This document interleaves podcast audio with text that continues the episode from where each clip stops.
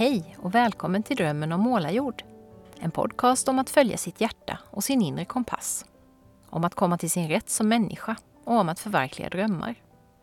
Jag heter Maria Estling Wannestål och i podden möter jag personer som brinner för olika saker. Som vågar lyssna inåt och känna efter vad som är viktigt för dem. Jag inspireras av deras berättelser och tankar och det hoppas jag att du också ska göra. Så är det nu dags för poddsamtal 100 som är lite annorlunda än de vanliga avsnitten. Dels är det inspelat inför livepublik, om än en digital sån, under poddfesten då vi firade Drömmen om Målarjords femårsjubileum. Dels är det den här gången framförallt jag som svarar på frågor, snarare än att ställa dem.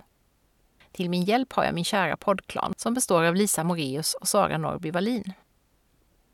Så i det här specialfiraravsnittet får du veta vad det var som fick mig att starta en podd för drygt fem år sedan varför den heter som den heter.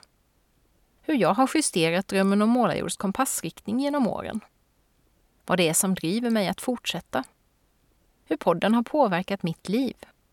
Och hur jag tänker om framtiden. Det pratas också om måstemössor och borttappade livsdeviser. Om samtal vid mikrofon som ett sätt att få bättre pejl på sina tankar. Och om den sköna kombinationen av goda förutsättningar och avsaknad av ansvarskrav. Varmt välkommen att lyssna.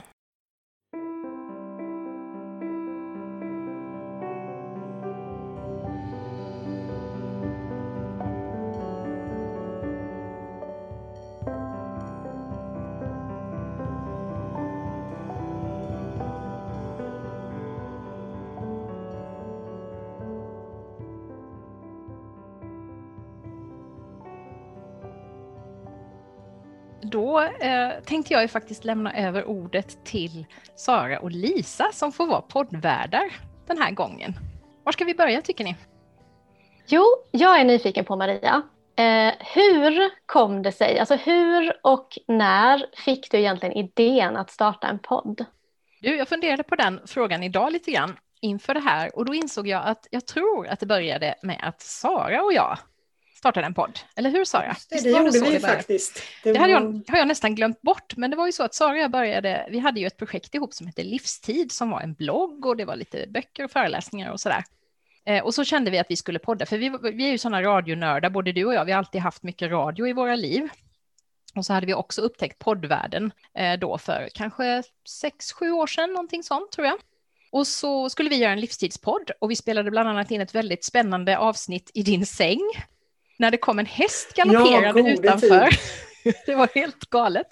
Eh, där kom en, Saras dotter och en häst springande. Så mitt... ja, det var det att det var hästen kom först. Ja, jag visste det. att dottern borde varit på hästen. Så att vi fick avbryta lite och ut och leta efter dottern som vi så, hittade välbehagligt. Ja, precis. Så spännande. Och vi var i sängen för att det var bäst dämpning här inne i sovrummet. Det var därför vi... Ja, ja, vi dömer ingen. Man får spela in podd vad man vill. Tips, det kan vara bra att göra det i sängar eller liknande väl, välstoppade ställen.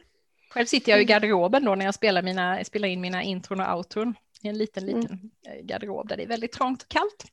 Nej, men så var det det började, att vi spelade in två avsnitt tror jag av Livstidspodden. Men sen blev det väl så att du hade så väldigt mycket annat att göra, så du kände nog inte riktigt Sara att du hade tid med det här eh, skojprojektet. Eh, så det låg ner ett tag och då kände jag att nej, men jag vill ha en podd. Jag tycker det är så roligt och eh, jag har också, både du och jag har varit inne på det där med sommarpratare och jag tror att vi till och med, jag har anmält mig några gånger till sommar, det här lyssnarnas sommarvärld och sådär.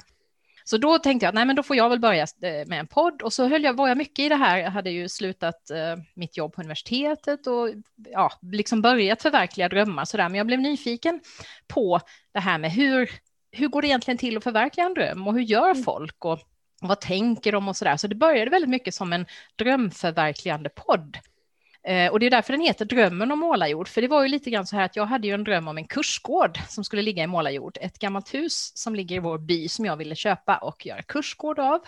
Och sen var det ju också så då att det var en kompis eh, som bara sådär hipp som happ i något sammanhang nämnde att du, jag har, jag har ett begrepp eh, som jag hittar på som heter drömmen om målarjord då stod det liksom för det här att ja, men ta ett steg och våga förverkliga en dröm. Det hade hon liksom anammat det, hittat på det begreppet eftersom jag då hade hoppat av min karriär och liksom börjat göra mm. andra så saker. Så inspirerat av dig alltså och din dröm? Exakt. Mm, och så, så, bestämde jag mig för att jag skulle träffa en eh, tjej som jobbar på eh, lokalradion här och prata lite om ja, men det här med podd och hur kan man göra och hur ska jag tänka, hur ska jag marknadsföra och så där.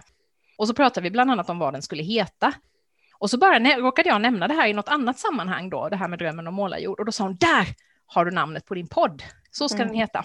Vilket är lite komplicerat, för det är ju ingen som hittar den sådär bara för att man söker på någonting.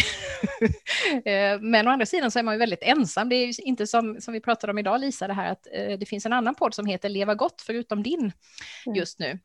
Eh, men det är nog ingen annan som hittar på att kalla sin vad det nu är, podd eller något annat för drömmen om målarjord. Så på det viset får man ha det lite för sig själv.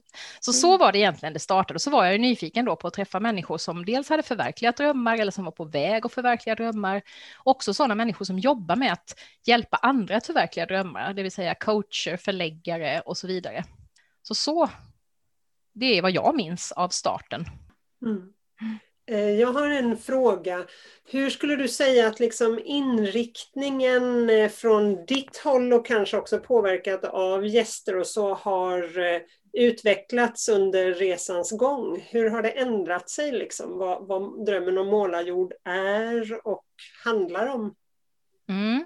Ja, men det var kul, för jag började ju med någonting som kallas för drömkorn för eh, något år sedan eller drygt. Eh, och då började jag lyssna tillbaka på de första avsnitten och jag hade liksom glömt hur det var i början, att det var så mycket fokus på det här med just drömförverkligande. Och det var ju också så att när jag gjorde mitt intro så var det liksom det det handlade om och sen har det sakta glidit iväg så att det är fortfarande så att jag träffar många människor som har förverkligat drömmar av olika slag, men det har väl mer utvecklats till att handla om just det där med inre kompasser och att, att liksom lyssna inåt och ta vara på det som känns viktigt för en, att kanske använda intuition ibland och sådana saker. Så att lite grann har ju det här styrts om. Det handlar inte alls bara om drömförverkligande när det gäller liksom stora drömmar, utan det handlar väldigt mycket också om ja, men att leva eh, så i sin vardag, att ha den där mm. kompassen som hjälper en att navigera, att hitta riktning i livet. Och, och du och jag, Sara, har ju gått en utbildning också i ACT som handlar mycket om det där med livsriktningar och eh, så, så det har blivit mer av det och, och ja, mycket sådär liksom att vara lite passionsdriven och styrd och så. Många gäster som, som har, har det där i sig, liksom att ja, men man brinner för någonting, man, man, mm. man har liksom hittat vad det är som är vad som är viktigt för mig.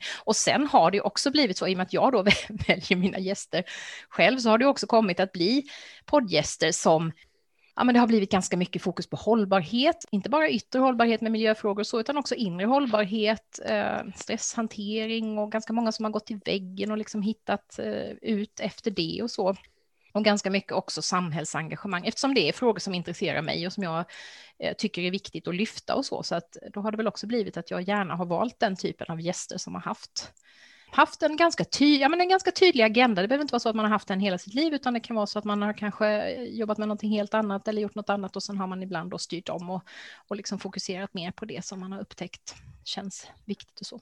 Men det har blivit liksom mer, alltså mer breddat på det viset att det är inte så mycket förverkliga drömmar längre, utan det kan handla om att följa sin kompass i vardagen bara.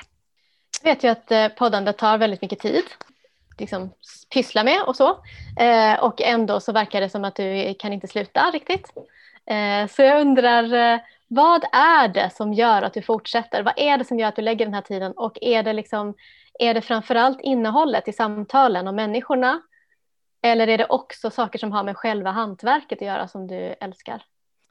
Men det är intressant för att det är det första, det är det, det är samtalen, det är mötena, det är berättelserna. Jag är ju sån, jag är ju poddknarkare själv också. Jag lyssnar på jättemycket poddar. Jag älskar sådana här pratprogram, alltså ni vet, Sommar i P1 och Sommarpratarna som var på tv och ja, men alla sådana där. Jag är inte så förtjust i de här snutt identifiera, alltså jag har lite, haft lite svårt för Skavlan för jag tycker det är för kort och för liksom, man ska hinna med för många och så, men när det blir sådana där samtal där folk verkligen sitter ner och, och, och ja, men går till botten med saker och pratar om viktiga grejer, då, då är jag ju helt såld.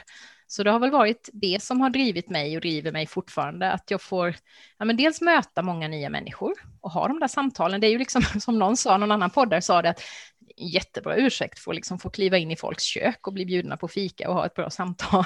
Hallå, jag har en podd, vill du vara med där? Så, eh, så det är jättelyxigt. Ehm, så att det är ju det. Och sen också det här som har växt fram på slutet nu då när vi har vår lilla poddklan där, där det inte är nya människor men där jag känner att vi kan gå ännu djupare i vissa teman då. Eller frågeställningar. Det har ju mycket baserats på frågor som som lyssnarna har skickat in och så där. Ibland har det varit någonting som vi själva har funderat på. Men, nej, men det är mötena, det är samtalen, det är att prata om viktiga saker. Jag lyssnade precis innan jag gick, eh, kom hit för en liten stund sedan så lyssnade jag på ditt eh, samtal Lisa med Maria Ståhl som sitter här i mm. gänget också. Och du pratade ju också med det, om det Maria, att, att du har lite grann valt bort liksom sammanhang där det inte blir, alltså man kan ha det här chitchattandet, men det, det, alltså det blir färre och färre av de där bara snacka om oväsentligheter på något vis, att man mer och mer söker sig till sammanhang där man får ha de där samtalen om viktiga saker. Och det får jag ju ha i podden hela tiden. Mm. Jag får ju prata om det som jag själv brinner för och tycker är jättespännande och intressant och så. Men sen var jag, jag hade ju en liten dipp här för ett tag sedan. Jag var lite sådär, jag hade faktiskt tänkt lägga ner podden i samband med 100 avsnittsjubileet. Det var min lilla hemliga plan som jag inte berättade för så många. Och det var lite grann tror jag att jag var i någon sån där period när jag blev väldigt introvert. Jag hade inte lust att träffa nya människor. Jag hade inte lust att ge mig ut och resa. Det var innan pandemin faktiskt. Och då tänkte jag, ah, vad ska jag göra nu? Ska jag lägga ner eller ska jag göra om den på något sätt? Men Sen kom jag fram till det att nej, men jag behöver ju inte intervjua folk om jag inte vill det. Jag behöver mm. ju inte träffa nya människor. Jag kan köra bara min poddklan.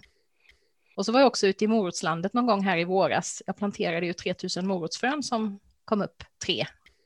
Uh, och mitt där i morotslandet så dök den där upp, idén upp om att göra små tankar för dagen, små egna reflektioner utifrån mina blogginlägg. Och på något märkligt sätt så var det ju så där också då att när jag väl uh, hade kommit på det, att jag kan göra precis som jag vill. Mm. Då ville jag plötsligt ut och träffa människor igen. Och det tycker jag är så intressant, för det är så där, jag pratar ju mycket om inre kompasser och att man ska följa och man ska känna efter och lyssna inåt. Och då hade jag ju glömt det ett tag. Jag hade ju fått för mig att jag måste göra podden på ett visst sätt. Mm. Att jag måste intervjua nya människor hela tiden.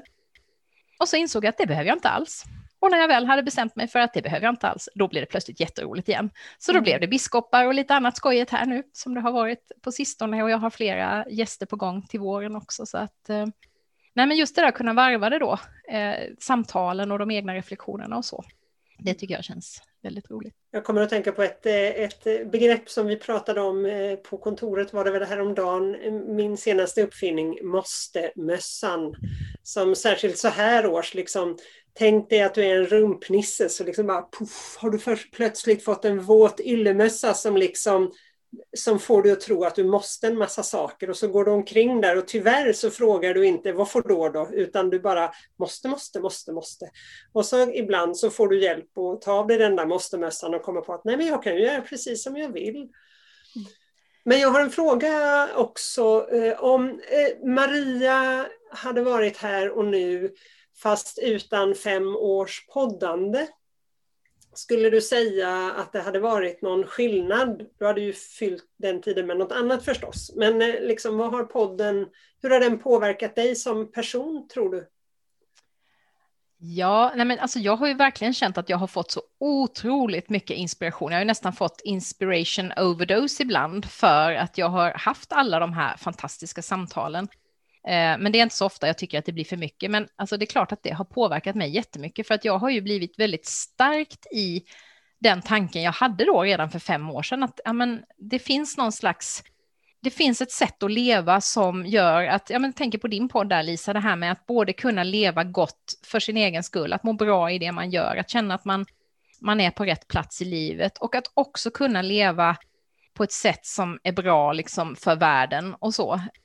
Och det tycker jag att jag har blivit väldigt starkt i genom alla de intervjuer jag har gjort och alla människor jag har mött, alla samtal vi har haft i poddklanen och så där. Att ja, men det är, jag är inne på ett, ett vettigt och bra spår där. Så att jag tror att, att äh, jag sa just det till er häromdagen, att äh, när man lyssnar tillbaks på, på gamla ja, poddavsnitt och så där så kan man ju tycka shit, var vi så kloka redan då kan man tänka. Eller så kan man tänka, har det inte hänt någonting på fem år? jag väljer att, att se det som att vi var kloka då, vi blir, vi blir bara klokare. Uh, nej men det är ju så, alltså, jag tror ju jättemycket på det här just samtalets eh, funktion i att man stöter och blöter och man, man vrider och vänder på saker och ting och att, att man utvecklas av det. Man stärks i eh, de övertygelser man har och ibland får man ju också utmanas, vilket är jättespännande när man möter poddgäster som, som kanske har någon helt ny tanke som man inte har har eh, tänkt tidigare. Och jag tänker ofta det att nej, men det kan väl inte finnas något nytt och det kanske är så att ni som har lyssnat på många avsnitt ni tycker det är samma gamla, men det är ju ändå nya människor hela tiden. Och deras livsresor ser ju inte likadana ut, även om det kan finnas en massa röda trådar och, och tankespår och sådär. Så det är ju en fantastisk ynnest det här att få möta nya människor och, och liksom inspireras av deras livsresor. Så jag tycker nog att jag har jag har lärt mig en massa, jag har fått en massa nya tankar och kunskaper, men jag har också stärkt och bekräftat de tankar och idéer som jag hade när jag startade podden. Så att det känns, ja, men det känns liksom dubbelbra på något sätt. Så mm. tror jag. Ja. Mm. Eh, ni då, Sara och Lisa, ni har ju varit med här och hängt liksom ett tag med mig nu i poddandet. Hur, eh, hur är det, Lisa? Vi brukar mm. kalla varandra för systerpoddar ibland, du, din podd och mm. din podd. Absolut. Jo men absolut, jag har ju jag känner att min podd är ganska blygsam jämfört med din. Den kommer ut i, med ganska, jag menar du, du är på 99, det här är det hundrade avsnittet. Det är verkligen oerhört imponerande och coolt. Och jag blir alltid väldigt, väldigt inspirerad av dig. Generellt, men kanske specifikt poddandet. Eller ja, specifikt allt förresten. Men eh, Ja, men så att eh, som poddande person så, så är det också väldigt fint att hänga med en person som du.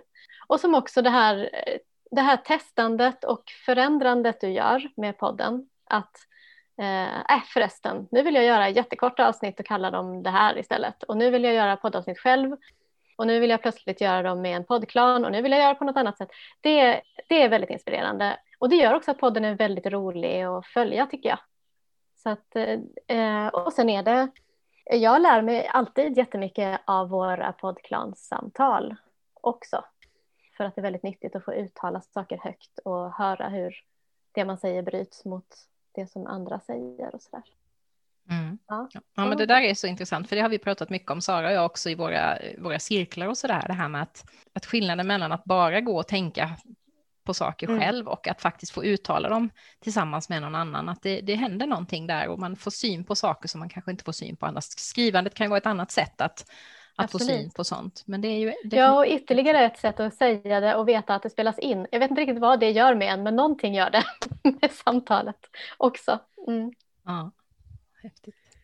Ja, jag tänker att det kan göra att man lyssnar ännu noggrannare på sig själv på något sätt och på mm. andra det kan, skulle ju kunna ge någon slags prestationsångest eller så, men det känner jag inte att det gör, för det är du så bra på att liksom sätta en fin inramning så att, så att jag mm, i alla fall känner mig väldigt trygg så. Och sen, alltså det är ju på något sätt är det ju det bästa, det är ju äta kakan och ha den kvar, att få vara med utan att behöva sitta och klippa och trilskas och vara kontinuerlig, det är du mycket, mycket, mycket bättre på än vad jag är och hålla på i många år med saker. Alltså det är ju så fem år, hundra avsnitt. Det är 20 om året och det är drygt 50 veckor på ett år som vi alla känner till. Det är nästan varannan vecka om man tänker sig lite semester så. Det är helt sanslöst. I min värld är det det. Mm. Eh, men det känns som att det här, jag har sagt det, sa det för länge, länge sedan att alltså jag skulle kunna bli professionell sidekick bara. Jag tycker det är så underbart att inte få vara, inte behöva vara den som ja, men kanske med åren just dra mig lite mer bakåt, vara lite mer backoffice, vara moderatorn istället för föreläsaren, vara handledaren av chefer istället för chefen och vara eh, liksom gästen. Jag känner mig ju mm, mm, som mer än en sidekick på något vis, men ändå liksom eh, fågelfri och lös och ledig och ändå få vara med. Det är så otroligt lyxigt.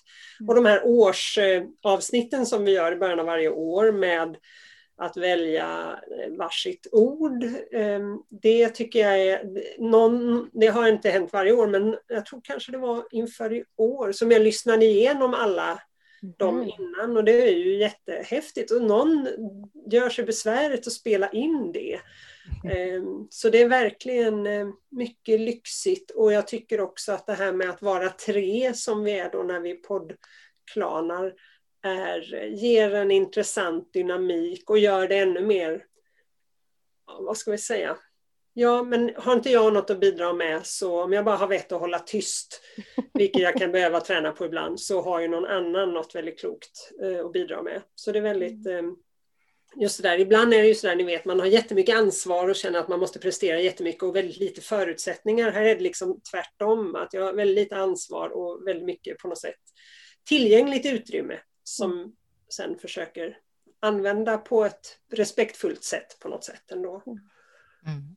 Och jag mm. tycker ju det är så himla roligt att, att, göra det här med er två, eftersom ni också är väldigt eh, centrala delar i mitt liv i övrigt så är det så kul att få ha det här lilla projektet ihop. Och du och jag Sara, vi har ju jobbat mycket ihop tidigare och ni Sara och Lisa har jobbat ihop en hel del också, men här gör vi liksom någonting tillsammans och, och det känns väldigt kul. Och, och, inte bara ha de där eh, Ja, men vi har ju mycket sammanhang, vi har Office och så där, där vi sitter och jobbar sida vid sida och vi delar kontor nu, men det är väldigt roligt att också faktiskt ha ett, ett projekt ihop som vi mm. gör tillsammans. Och det släppte lite den där spärren att, eh, ja men någon slags prestation, att, att det skulle det skulle produceras och det skulle intervjuas och så. Att den släppte liksom när jag kände att jag, om jag vill så kan jag ju bara podda med Lisa och Sara om jag skulle vara sugen på det. Och för det, för det, det blir liksom lite två olika typer när man, när man gör en poddintervju med en ny människa, för då är det ju mer det här livsberättelsen och så, eh, vilket är jättekul. Men sen är det också väldigt roligt just tycker jag att få, få djupdyka lite grann tillsammans med er, som jag också känner mig så trygg med och jag vet att det kommer liksom klokskaper bara ni öppnar munnen och så där och det, det är väldigt tryggt och skönt. Så det hoppas jag att ni vill fortsätta med i sådär fem år och hundra avsnitt till eller någonting. 500 år sa du, ja. Det 500 år, ja. Mm. Det blir fint. Men du Maria, en sista ja. fråga kanske eventuellt mm. det blir då innan vi eh, avslutar yes. själva poddavsnittsdelen av det här. Mm, mm, mm. jo, om vi tar ett sjumilakliv framåt fem år i tiden. Var är podden då? Fem år framåt? Ja, det där är ju en jättesvår fråga eftersom jag är en sån där som inte har några femårsplaner. Jag är ju så att jag tycker... Nej, men du har väl en kristallkula? Jag har en kristallkula naturligtvis. Eh, om jag har kvar podden eller inte, det ska jag låta vara osagt eftersom jag också tycker om det här att saker och ting kan ta helt andra riktningar. Jag kanske gör någonting helt annat om fem år. Alltså en väldigt stor del av de sakerna jag gör idag var ju inte saker jag gjorde för fem år sedan. När jag lyssnade på det här poddavsnittet eh, med dig, där du intervjuade mig Lisa om, om podden och vad jag hade lärt mig av den och så där, så, så gjorde jag ju helt, mestadels helt andra saker. Jag hade precis börjat skriva, jag jobbade tillsammans med Sara en del. Eh, jag hade precis avslutat det här med att jobba mycket för Ja, jag jobbade för Högskoleverket och jag var ute och föreläste för språklärare och så där. Eh, så allt det där jag gör idag när jag översätter och jag eh, skriver frilansar för kyrkans tidning och jag lägger upp meditationer. Och, alltså det är så mycket jag gör idag som jag inte hade kunnat räkna ut för fem år sedan. Så det är jättesvårt att titta in i den här kristallkulan. Men jag, på något sätt så känns det ändå som att podden kommer finnas kvar och blogg. Jag har ju en blogg också, så det är ju lite det där också, man kan ha lite växelverkan däremellan. Om man mm. inte är så sugen på att prata så mycket eller höras så mycket så kan man ju skriva istället. Och det tycker jag om. Men sen har jag ju lite tankar om att kanske ha, ja men till exempel ha lite temaavsnitt som löper, eh, inte bara poddklanen som en, ett tema eller så, en, en, en återkommande, ett återkommande inslag. Jag har ju eh, som en del av er vet jobbat väldigt mycket med anhörigskap nu den sista tiden, håller på att skriva en bok om det och så. Så det är också en tanke att, att kanske ha någon typ av anhörigtema så att jag bjuder in människor som eh, pratar om det vissa gånger och så. Så lite sånt tror jag att den kommer liksom, jag tror att den kommer finnas kvar, men jag tror att den kommer ta sig lite nya uttryck och vägar och så. Och det tycker jag är jättespännande att inte veta det, för det kan plötsligt mm. dyka upp någonting helt, ni vet, ibland så dimper det bara ner en galen idé i morotslandet som det gjorde med den där Marias tankar för dagen.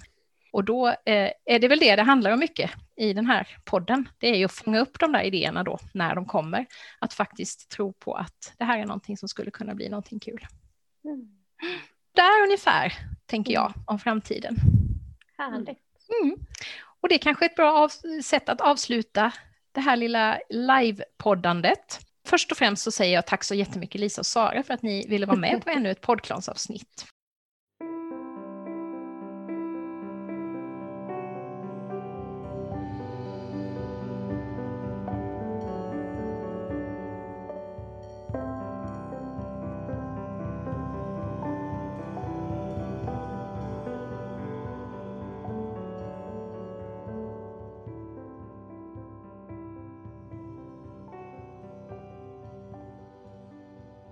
Ja, det blev väldigt mycket Maria i det här avsnittet. Men det må väl vara hänt nu när jag firar att jag envist fortsatt mitt poddande under så lång tid. Jag har ju släppt fram många andra röster också genom åren.